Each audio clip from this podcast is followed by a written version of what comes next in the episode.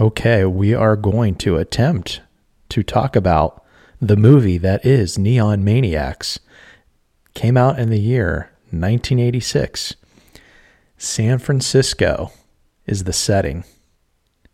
You know what other movie came out in 86 with San Francisco as a setting? Big Trouble in Little China, and a part of me almost wishes I would have rewatched that instead of Neon Maniacs. But here's the thing it's starting to seep into my brain a little bit more. We are going to dive into, maybe for 20 or 30 minutes, what is Joseph Mangine's mutant slasher, mutant monster movie. It's really hard to categorize this one, guys. This is not your typical um, horny teens drink, do drugs, have sex, get picked off one by one. Um, really, what this movie is really all about is soft rock soundtrack meets Sydney metal soundtrack meets slasher meets the Goonies. I think. Um, if you read the tagline, it says, When the world is ruled by violence and the soul of mankind fades, the children's path shall be darkened by the shadows of the neon maniacs. Neon maniacs, it's got it's got two taglines now. On the same poster, at the Battle of the Bands, ellipses, all hell is about to break loose a couple days ago, I posted on the Joe Bob Briggs and the Last Drive in Mutant Cave, and shout out to Kelly Dreadful there and her group um, for letting us just talk about our podcast and some of the movies we enjoy. So much appreciated. I had said, hey, we're waiting to dive into this Neon Maniacs. And the Midnight Traveler, what was his reaction right away? He gave me a ha ha emoji. So did Sarah Doyle. What did Jake and Sarah Doyle know about Neon Maniacs that I did not know quite yet?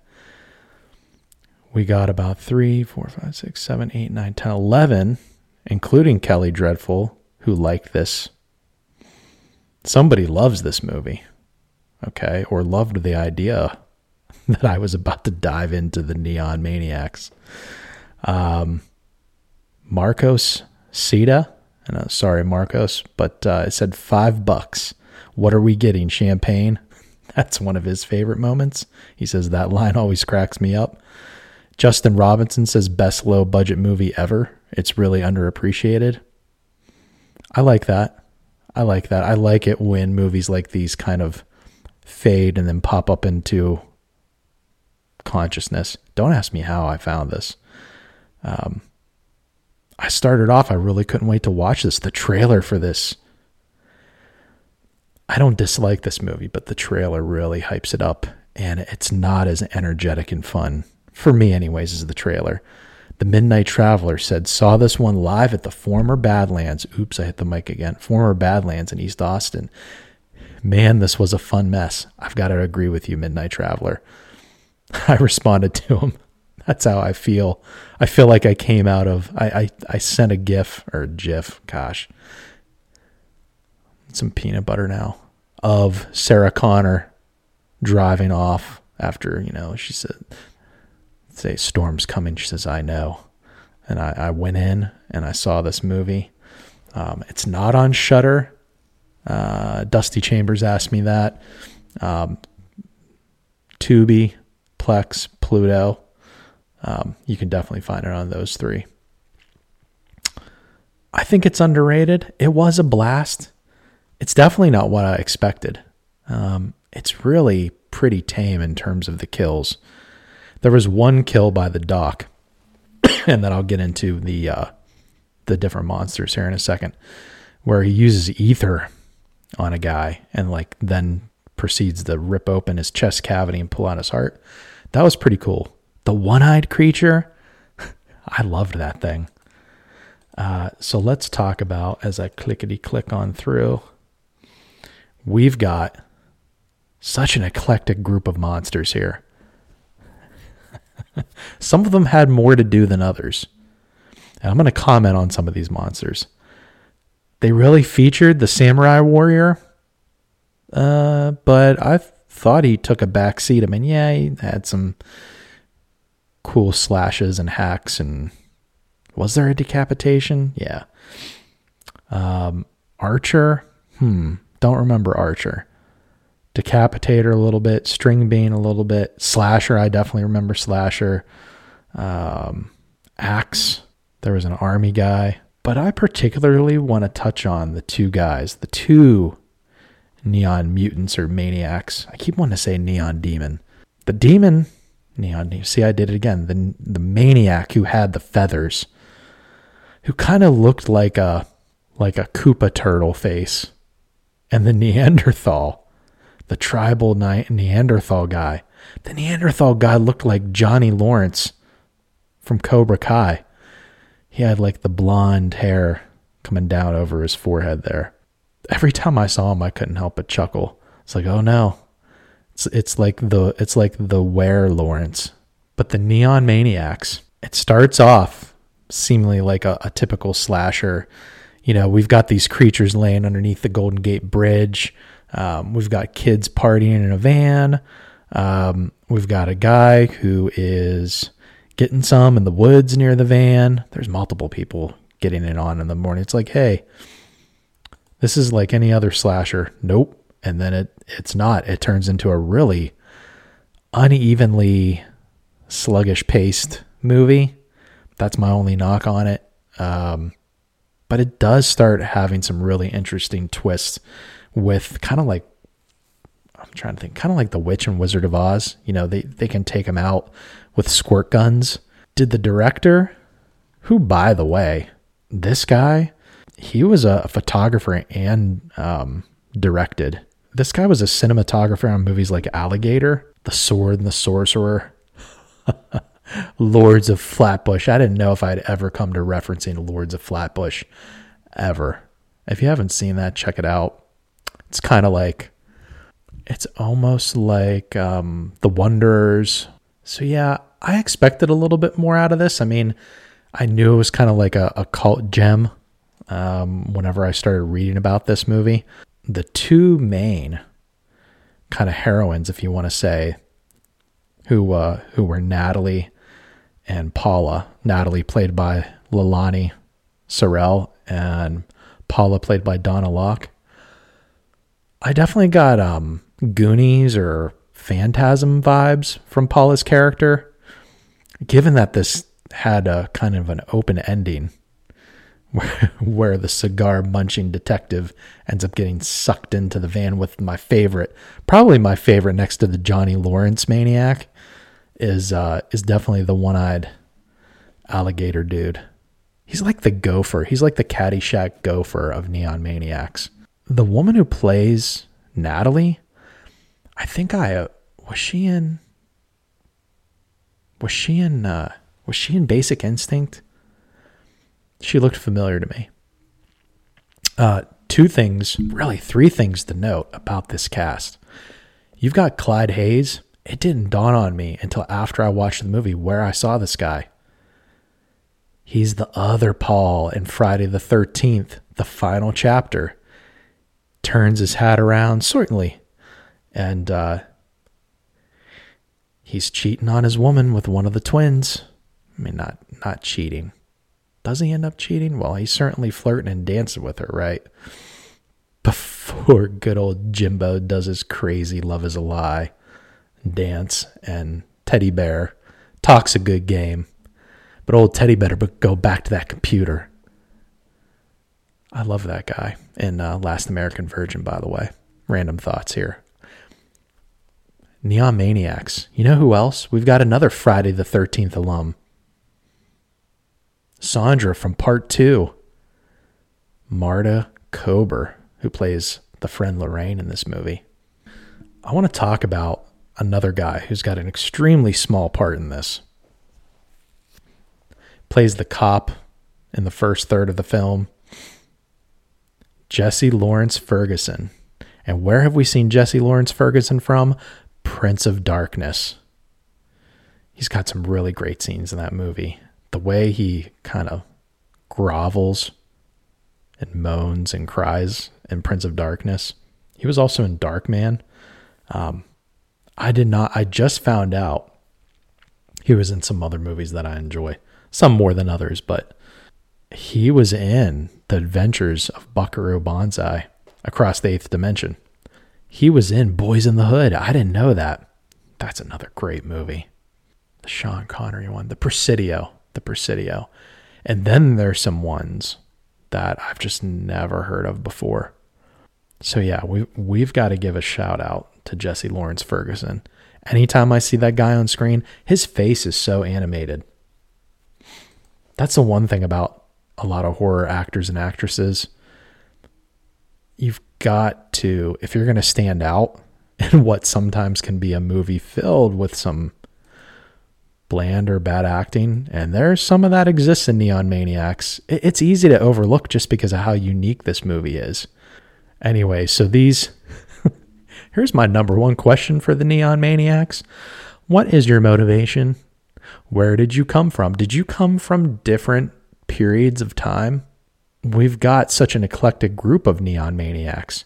And besides the lighting in some scenes in this movie, why is it called neon? Was that just the thing in the 80s where, hey, this takes place in the gritty city, so we're going to put some neon lighting, some pinks and some blues and some greens?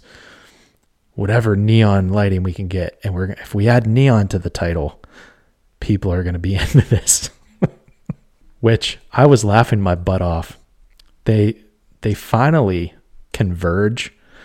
The young girl, Donna Locke, her character converges with Clyde Hayes and uh, Leilani's character. So Natalie, Stephen, and Paul concoct this plan that uh, they're going to have this battle of the bands at this Halloweenish. I think it's a Halloween party that they're going to give everybody a squirt gun. You know, Paula, the Paula character found out when the one monster was like, Whoa, trips and falls into the puddle, I think it was. The lighting was kind of bad, but it's like a melting. This movie, I think it could be summed up honestly by its soundtrack. People telling me they loved this. There's a song called Baby Lied. If you're telling me this is one of the best unappreciated gems, I'm going to say Baby Lied. I think it's properly appreciated. If you love this movie, I can absolutely see why. I don't love it and I don't hate it. It's definitely every movie has its merits. I'm not going to really knock this. I, have got a hard time knocking any movie because there's there's moments that you enjoy. By the way, the beginning of this movie starts off with so much soft rock. I'm waiting for like the guy on XM radio. What's that channel? Yacht Rock.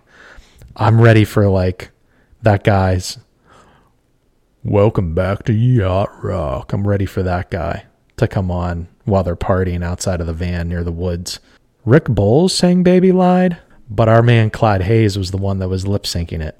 I just felt like I was back at like a Sears or the Radio Shack or even Kmart shopping for those blue light specials with all the soft rock or yacht rock or easy listening music that was in this movie. Um, and then the the Sydney band, um, Split Sydney. Here's a feeling: you make it to the point of this Halloween party. A lot of the great kills, like through the subway, on the well, the kill attempt on the bus, um, and of course in the in the beginning of the movie, they, a lot of the best stuff has already happened by the time we get to the Halloween party. The Halloween party almost felt to me like an attempt to like liven up the energy of this movie I mean, it was really cool to see just complete kind of like Carrie mayhem with the squirt guns and, and whatnot. But the the song by this by the the Aussie band Split Sydney, we had enough. That could describe this movie by the time you get to the Halloween party, the Battle of the Bands party. We had enough. By the time we get to the movie, we had enough. I don't want to be alone tonight. Rock me all night. You're gonna have a hard time finding these songs uh, to play and if somebody has a vinyl of Neon Maniac soundtrack, reach out to me. Hit up the Mail Wolf, DFM Mail Wolf at Gmail. Uh, I want to see that bad boy. Load it up, play it on, excuse me, load it up on YouTube. Let's get some combination of Sydney rock and easy listening slash yacht rock. So this movie, Neon Maniacs. It's got the it's got the the ending that you can't quite explain. Did they want to make more Neon Maniacs? Um, I don't know if we'll ever have that question answered. Um, so the two Friday the 13th actors, it's what this movie did for me is that it put me down a rabbit hole of, you know, Jesse Lawrence Ferguson. I'm going to go back and look at some of his movies. Clyde Hayes, Steven. Um, Marta Kober. What else did they do? I mean, we know that they some of them were in Friday the 13th. Let's take a look at Clyde Hayes. Clyde Hayes, it's going to take a deep dive. Maybe we should just go to IMDb to see what's up with this. He was in the Twilight Zone. Okay. Yeah, I've read I've read some things about Marta Kober. School Spirit. I've yet to see that one. Oh, I remember her in movies like Vendetta. There was those line of movies where I only saw them because of VHS rentals, or I I still haven't seen them because when I saw them, I was like in preschool. I'm like, no, the chick who's got the thong and the machine gun on the VHS cover. You're not, you're not ready for that, kid. I am now. I try to seek those out wherever I can. You know what? I can't believe I didn't remember this. Marta Kober was in Rad. Uh, Marta Kober was in School Spirit. Let's see. I know she was in a lot more than that. Baby, it's you. Okay, so she did a bunch of TV movies. She was in Magnum PI. All right. Matlock. Oh, yeah. Slumber Party Massacre 3. Oh, yeah.